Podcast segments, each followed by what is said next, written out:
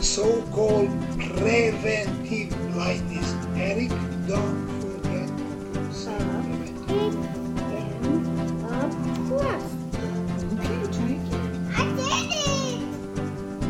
Med Family is a show about a family journeying through medical school with kids and navigating married life.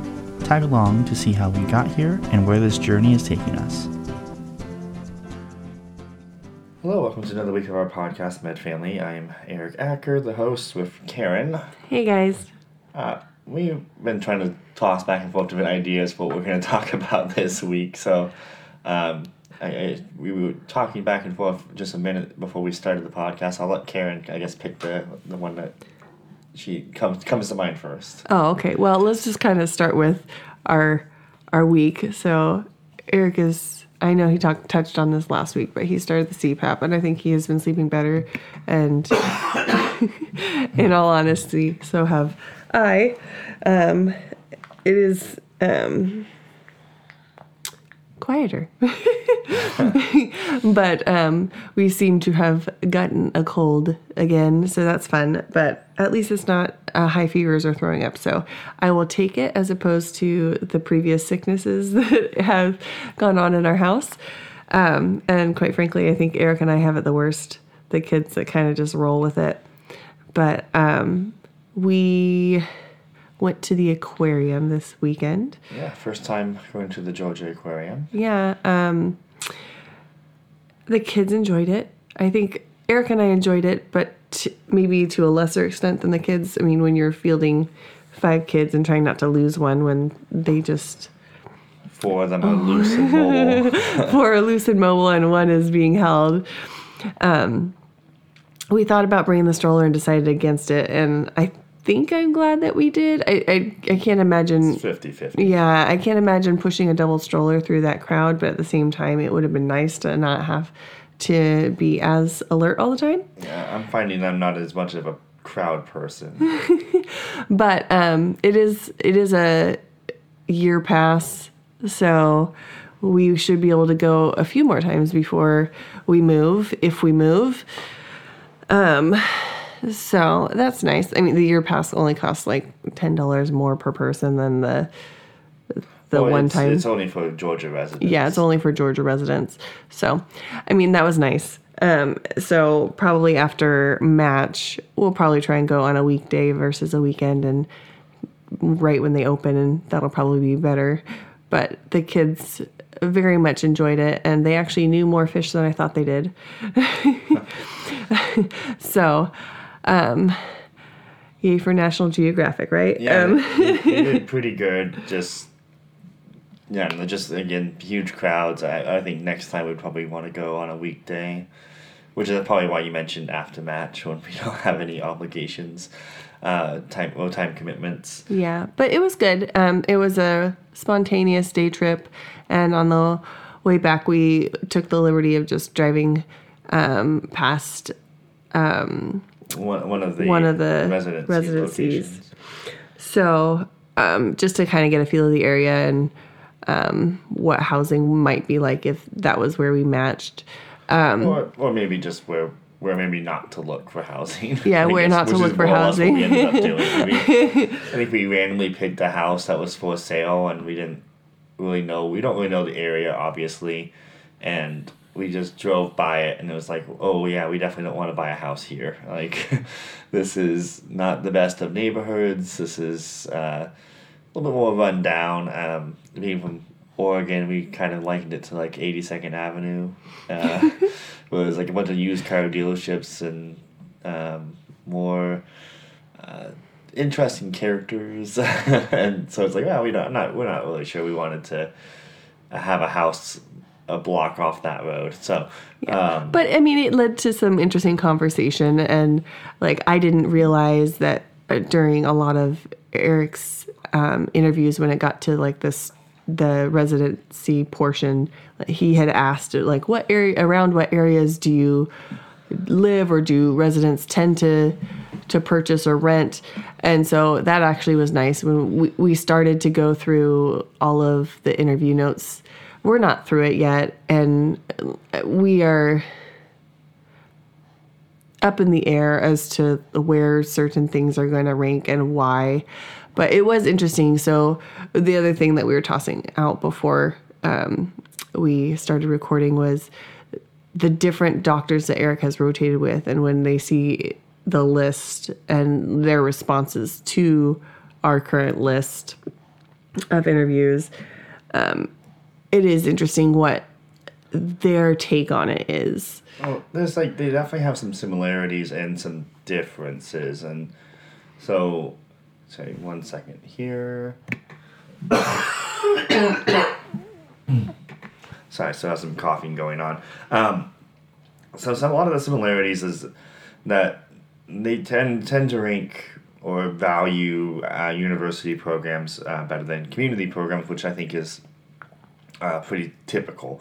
Um, in general, university programs have a little bit more resources devoted to research, obviously. Uh, also, university programs have a lot of money devoted to research and development of uh, residents, whereas community programs might divert that money or invest that money slightly different ways. So, uh, community programs aren't traditionally seen as the best locations to end up as a resident. they're not the worst. They're just um, generally speaking, people try to go for the university programs. That those are the most sought after, and by and large, the last two preceptors I've had have so there's a neurology preceptor and Dr. Poku, who's my cardiologist, uh, car- uh, electrophysiology uh, preceptor. Would agree. Both I think both agree that community programs uh, would be less uh, advantageous than a university program. Uh, they might have some disagreements as far as like how big of a difference it makes and how big of a difference it you know because I think generally speaking you're going to get an education regardless of which program you go to you're going to you're going to get the same um, not the same experience obviously but you're going to get a lot of similar experiences, a lot of exposure, and a lot of training time, and do a lot of work. Um, it's just it will kind of result in at the end of your three years uh, or however long your residency is. Um, how well set up are you for fellowships? How well is your program known to fellowship programs? And uh, those sort of things like that might play a role. So uh, what what that kind of means is like okay well if you wanted to go to a very particular fellowship a very competitive fellowship and uh, university programs tend to ha- offer an easier pathway because you can get publications a little bit easier. You can uh, and that's not to say that community programs don't offer the ability to do publications. I think uh, for example HCA uh, programs which there's a ton of HCA hospitals, none, none of which I've interviewed at. Uh, but uh, there, there is HCA programs that have tons of hospitals. Well, they can pull data on the patients for possible research from all their hospitals. So you can have a giant pool of patients you could query and get some data, some really good data on, it would be like prospect, uh, be retrospective uh, information. So not not a prospective study, but it's still something that you could possibly get some good data on and publish something. So there is an advantage there. Uh, right, and then there's some community programs that kind of make up for the difference in that if they offer a fellowship, they offer first to um, their current residents or a certain number of slots to current residents that they have, and then they offer the others to outside. So your probability of getting a residency is increases. So it kind of makes up for the difference of not necessarily having all of that right going we, for it. And we kind of mentioned that um, many many podcasts ago when we were trying to decide of which places we should high um, value more highly? Is it going to be programs that have fellowships attached to them, programs that have better success at matching their residents to fellowships?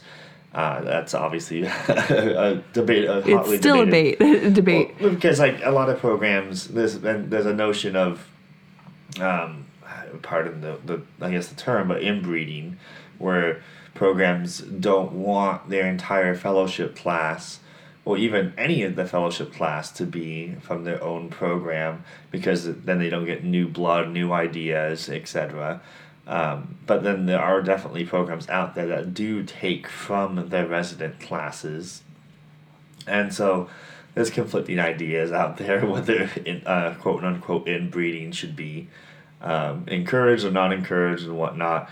And of course, that then varies on how you view the residency program, like whether or not you think that program is going to be favorable towards inbreeding or not. Obviously, as a resident, like as a prospective resident, like uh, inbreeding is great for me. Like if I can, if I can land a fellowship in a very competitive fellowship specialty, then that would be the ideal. I mean, I'm still going to work hard and I'm going to try to be a competitive candidate just on the off chance I don't. Uh, I'm not necessarily looking for the easiest path, but at the same time, like, why would you? Why would you not take a path that's a little bit more paved for you? Uh, still put in the hard work and still try to be an exceptional doctor, but like, why would you not try to set yourself up for success? I mean, it's just as, so. This is one of my um, one of the current preceptors' critique is that well, you should work hard and try to get into a really good program and not just go for the easy one. But the same, the counter argument there is like, well, you do that at the same time if you go to like a very big university, well known university program, you are setting yourself on a nice pathway to a fellowship because uh, fellowships will go, oh, well, you're from this university, and the name itself has credentials behind it and gives them an idea, kind of a, a shorthand for how good of a student or how good of a resident you are. Because uh, some, some residency programs are well known. Uh, obviously, I mean, you, you hear John Hopkins, you hear Columbia, you hear Mayo, Mayo, Penn State. Like, you immediately go, okay, that must be some pretty ex- exceptional doctors that work there and come out of those programs. Um, so, like, obviously, those doctors might have a slight bit of an edge just because of the name recognition. Whereas if you go from, you come from a more small, rural, or even not even all that rural, but a community program that's like, well, this program just popped up, you know, two years ago. Nobody knows anything about the program, and nobody knows, you know, what kind of quality of doctors do they produce. So, um, you're at a little bit of a disadvantage. But if that small little program has a fellowship attached to it, well, that's kind of like giving yourself a little shortcut there. Like, yeah, I'm not in a big university program. I couldn't make it into one of those, but hey, I am now uh, on a short shorter list for comp- competition for a couple of fellowship spots. Like, well, okay, so you've either got a, a shortcut at a really good university with a big name recognition, or you got a shortcut because of a, a community program that has a fellowship attached. Anyway. yeah. Well, and I would say it, it has been nice because, like like I said, Eric uh, talked over his list with Dr. Poku, and I think he got some added insights because that it, he is wanting to go in. He thinks he wants to go into a cardio fellowship. Um, and Dr. Poku knows several people. So when they were talking all through different programs and who works there and um, whatnot, some of them raised higher on the list, not necessarily because of.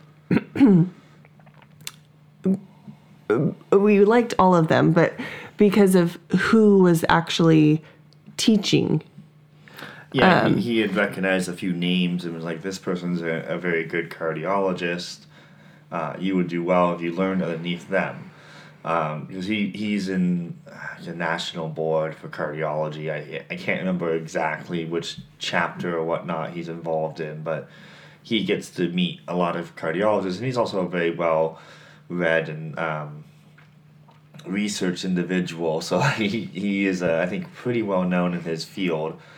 Um, so, I, I and yeah, very smart, very capable individual. I I tend to think that he his advice is probably good advice. Uh, so when he says at this particular program you're going to find a really good doctor, um, I'll pay attention to that. Uh, you know, I'll try to go okay. Well, then maybe I should put them a little higher on my, our list. Uh, maybe that should be ranked. And it's hard because it's like well cardiology is something I think that I would like to go into, but you know, three years is a long time to you know we go through intern year, to second year, and third year. um, cardiology fellowship would be you know four and five years um, in, in, oh, in, four, in four and five years so it's hard to know like okay in three years am i really going to want to do cardiology? Well i don't know but at the same time i don't want to close that door so i think i do. I think that's where we're headed but um, i don't know. I can't say like with 100% certainty that's where we're going to end up. You know, in, in maybe three years, I go, you know what, I would just rather live a hospital life and hospitalist lifestyle and uh, do it like that. Um, and not go after cardiology, you know, who knows? Um, but, you know, at the same time, it's like I don't want to close any doors to cardiology, so we're trying to keep that in mind and, and how we pick things. Right. And I, I don't know. I find I find it interesting. And I think that everybody that we have talked to kind of approaches it a little bit differently. And I think some of it, ha- like, I think we approach it differently because we are married, we have five kids, versus somebody who's single or somebody who's dating or newly Have married. fewer kids. no kids, yeah. But like, for ex- for example, um, Patrick and Payson, we've had them on here before.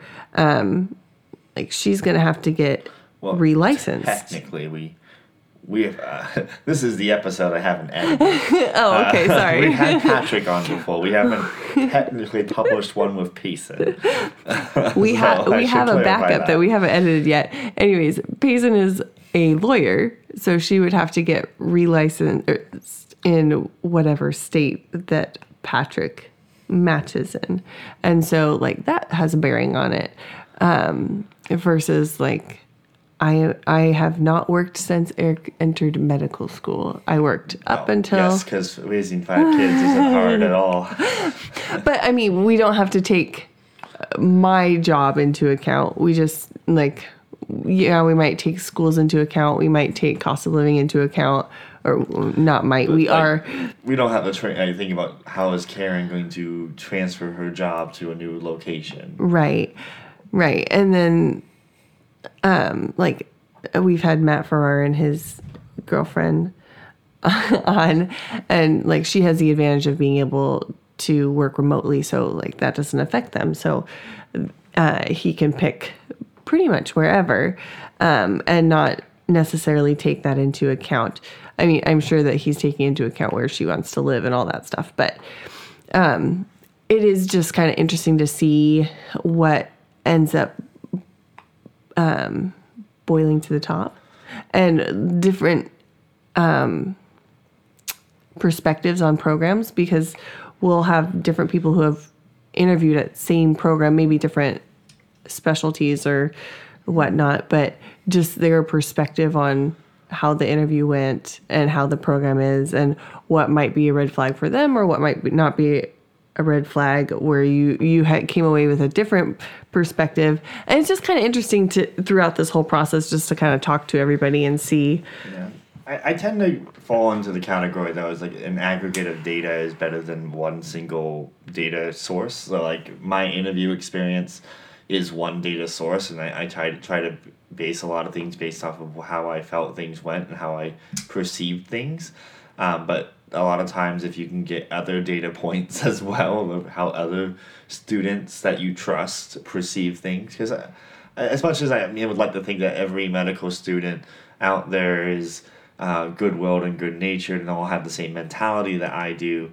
I, that's not necessarily true. I mean, there are some more competitive individuals out there that would be happy to lure you away from pr- their prize programs that they can have better assurances that they match or whatever. I that's I, I haven't met anyone particularly that comes to mind for that, but I wouldn't put it past certain individuals to do it.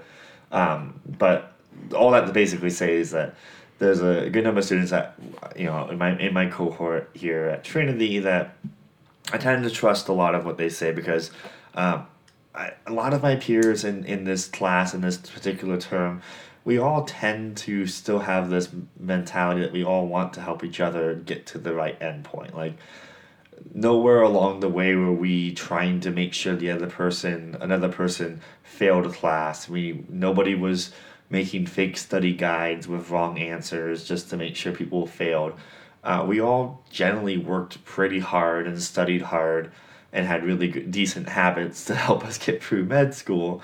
Um, but we're all very supportive of each other. So I, I would tend to think that everyone would be pretty honest with each other, like, hey, what's what are you liking, what are you not liking?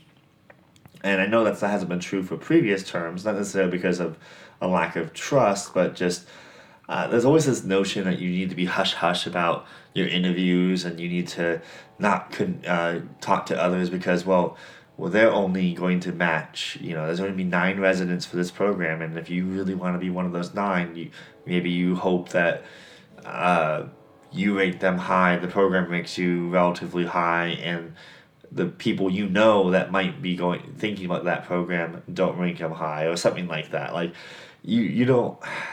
And I get it at some level. Like there's definitely programs I'm interested in. I'm like, man, I hope I am ranking them high enough, and I hope they rank me high enough, and I hope a few students out there do not see them as their first choice.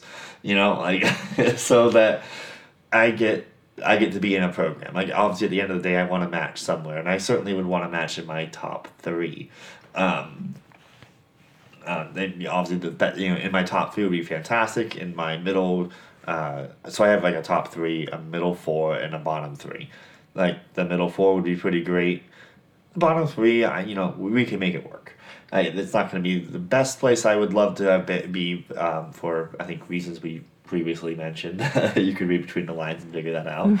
um, but I would be pretty happy with any matching just in general. So like obviously you just want to match, and so there's a little bit of gamesmanship I think in everyone's mind that you know how you would perceive. But at the same time, it's like, well, I want all my friends, I want all the people I go to school with to match, and you know, we're, we're, we're going to put in our numbers, we're going to put in our match ranking, and we're just going to find out when the chips fall in March. Like, and we don't always have a lot of control over it, and I certainly I don't want to try to trick a friend out of a, a match opportunity. And actually, there's also something nice about the idea that there's possibility that we can both match at a location. I, w- I will actually know someone starting off day one in a program. So who knows?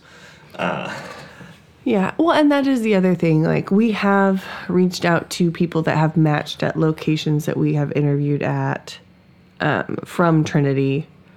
And that has also been nice because you get kind of a little bit more like because when you interview you get like the benefits package you get all this stuff. But if you you get a better realistic idea of okay this is what you take home each month after your insurance has been paid out and your taxes have been taken out and everything. So this is really what your monthly budget would be.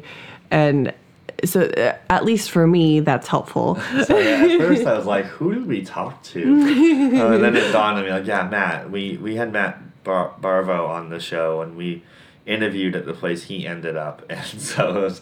At first, I was like, you know, I have emailed, and plus, you know, plus and minus on this one, but I have emailed former Trinity alumni uh, to get inside information on the programs that maybe I applied to, and none of the ones I applied to that I e- also emailed actually ever got back in touch with me, and also none of those ones uh, I ever was able to secure an interview at. So um, doesn't really matter now, but. Uh, that certainly was a little bit disappointing for certain ones. It was like, man, I really would love a little bit more information, some inside scoop, and you know the alumni aren't particularly interested in uh, corresponding, and you know that's not for everybody. And uh, to be completely fair, it was you know uh, people who had just matched the last year, so they were in their intern year. So, you know how how many interns are checking their email and going, oh look, there's a there's a a third year going on to a fourth year Trinity student from my old school who has a million questions about my program. How much time do I have to sit down and write down paragraphs? Like, no, I'd rather spend time with my family. I'd rather go shopping or take a bath, sleep, whatever it is. Like, I'm sure, uh, I'm sure that's probably the motivation as opposed to being like, I, I don't have time to talk to this person with endless questions. Uh, yeah, but I mean, you do get those, you do get those people that are willing to, and it's helpful. it really is. But I guess I, I do like commu- I, again kind of going back to previous terms where they didn't really talk to each other about the interviews that they had, the questions that they were given, uh, and the experiences that they were really going through. A lot of that was kind of I don't know. It was really like keeping the cards close to the chest. Whereas I feel like this year a lot of us our students are talking to each other, and that's not necessarily we're not going oh well the interview is structured like this and you're going to get these questions and like we're not giving away the entire game. Obviously, it's like well you know I got asked these questions, I got asked questions, you're going to get asked questions. So you know everyone has to prepare for the interview the correct way, and you know I'm not going to give an unfair advantage to my my fellow students. Like they, No, they're, they're adults; they can figure it out. It's more like the feel of the program, the feel you got from the program, what you thought of it, what, what possible red flags, what what questions did you ask? Oh, I didn't think to ask that when I interviewed. Those types of things, not necessarily what were you asked and Yeah. what was your answer. like there were definitely questions that I, and this was like came out of like when I was at my rotation with Dr. Poku questions that I wish I would have asked earlier in my interview cycle. Uh, you know, it's questions like, you know, how how do you recruit faculty for your program, especially when it comes to community programs? Because so, taking a few steps back here, university programs typically the university hospital will hire faculty members that perform a function at the hospital. So, like, let's say a hospitalist, they perform a hospitalist role, but as part of their contract with the hospital, they also have to provide teaching. They have to provide a certain level of instruction to the residents, and that is part of the basically the terms of their employment. And so they, they don't get to say no. They don't get to say, well, I'd rather not do that. I'd rather just be a hospitalist and not do anything else. Uh, so they are hired directly by the hospital. Um, and, and this is you know this is what I've been told by a few uh, by my current preceptor Dr. Poku. Um, whereas at community hospitals, uh, sometimes it is a wide variety. Sometimes the program has hired faculty members, uh, let's say a hospitalist, to, to teach students, uh, and sometimes they've hired a hospitalist group and said, "Hey, I will pay you a little extra if you teach students." The issue, why, why that's an important question. Uh, obviously, the ones that are hired to teach are know that they have to teach and might be eager to teach, and well, you know, assumingly, might be pretty good teachers. Like you know, if you sought to go out into a university program for employment and you know that the terms of your employment were to teach students, presumably you would be like, I'm ready and eager to teach students, and so and knowing that interns have lots of questions and need lots of help, I'm I'm going to be available. Whereas, let's say you were a hospitalist in a hospitalist group, you know, working your seven days on, seven days off, and suddenly like your your group got contracted by the local residency group to start teaching residents. You're like, well, I just want to punch in and punch out. Like, yeah, I mean, five hundred dollars a week extra, whatever it is, is pretty nice. But like, once this becomes a headache, I don't want to deal with it anymore, and I can back out of this.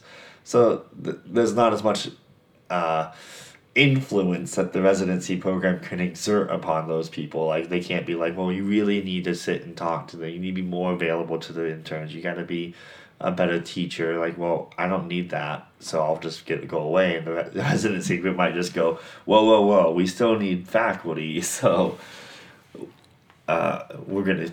I don't know. I it- Well, it's kind of. I'll I'll harken it back to like so Eric away's away rotations when he was talking to um, some U.S.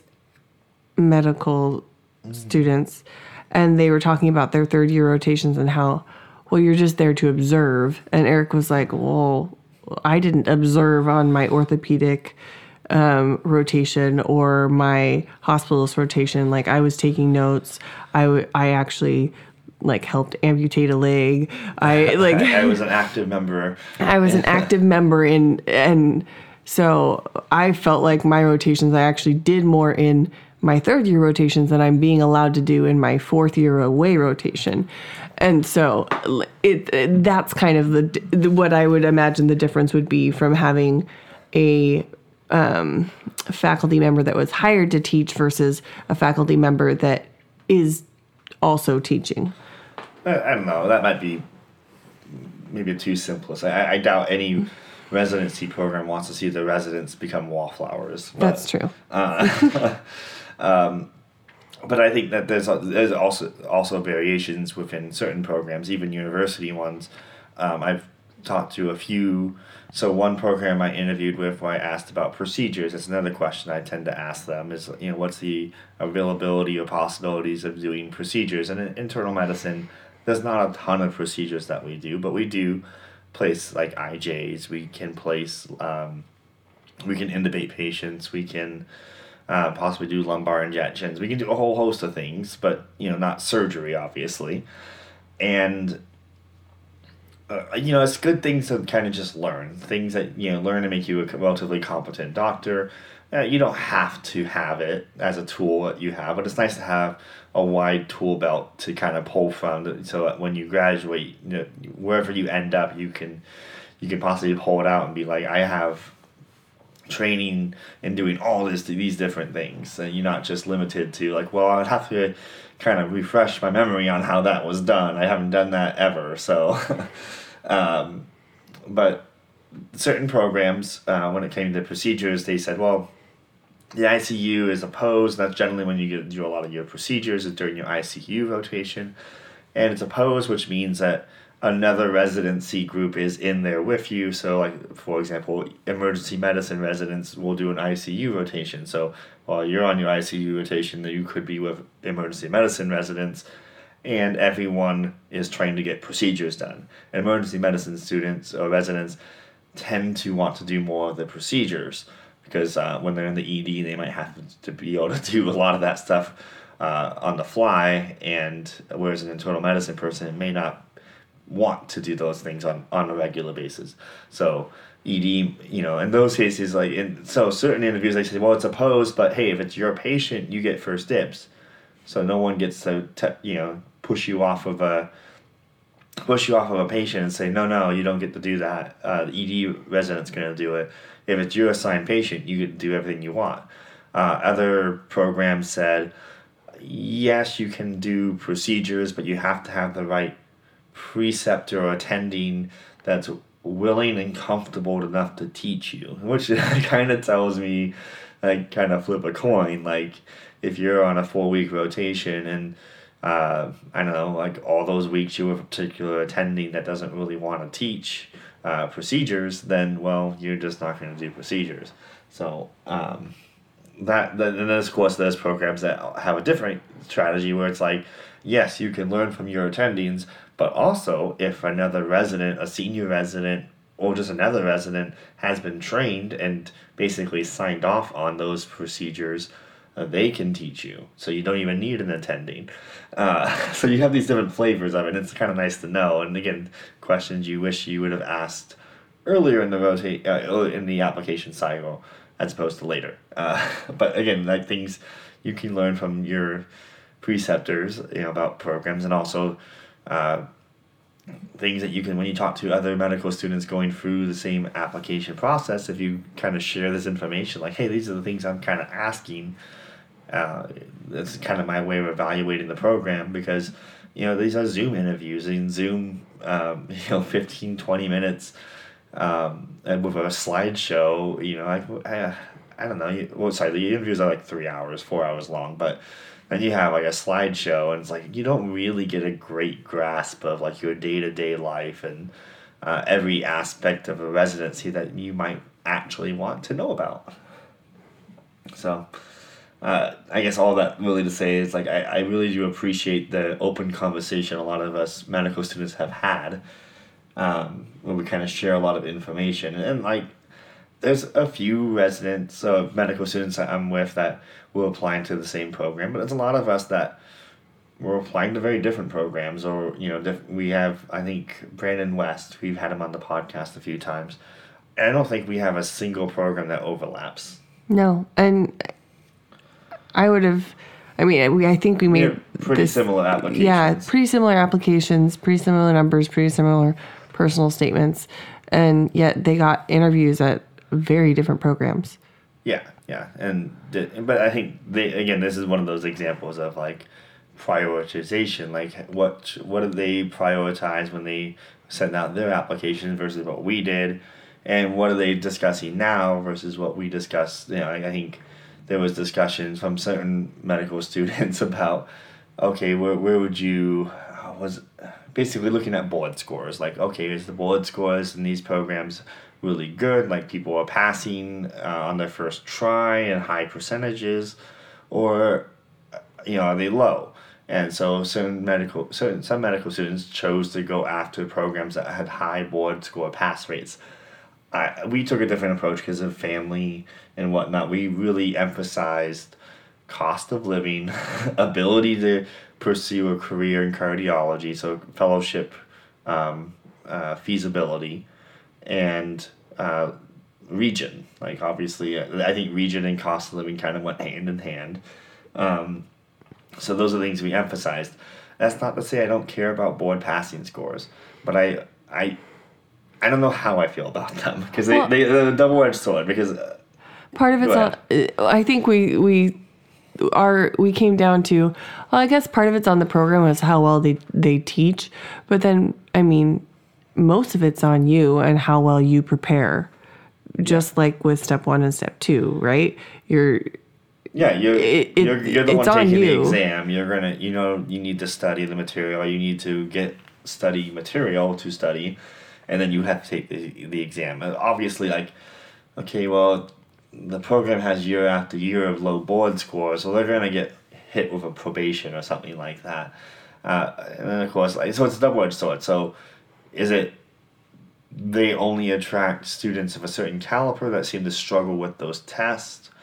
do they not provide enough exposure to the students that they feel like they have a well-rounded education that they can take those tests and pass them is it that um, the students are worked a certain number Oh, of hours yeah. that they're too tired. Because they like that was that was something on like one of the ways where we're like okay well if we were to match here we would probably purchase study material before before you started your residency and start studying ahead of time because of the hours seemed to be requested of you. if you're going home late at night and you want to spend any time with your family like then you would have no more time to study and so it's like well you got to be able to pass step three and then pass your uh, internal medicine boards in your third year like and then of course you have all the other uh, benchmark exams throughout the whole process so uh, yeah so like,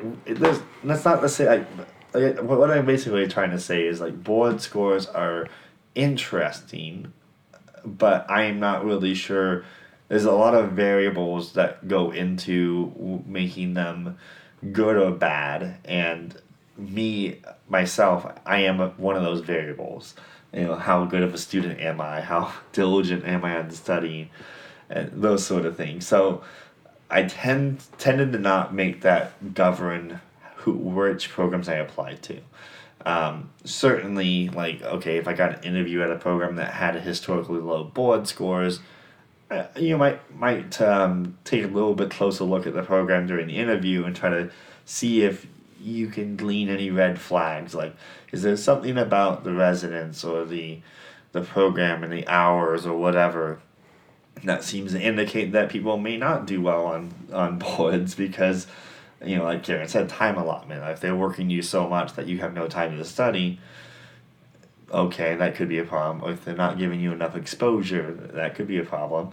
Uh, so things to consider I guess. Uh, uh, so that's I guess how I kind of utilize that tool. Was other people utilize the tool uh, to just rule in or rule out programs?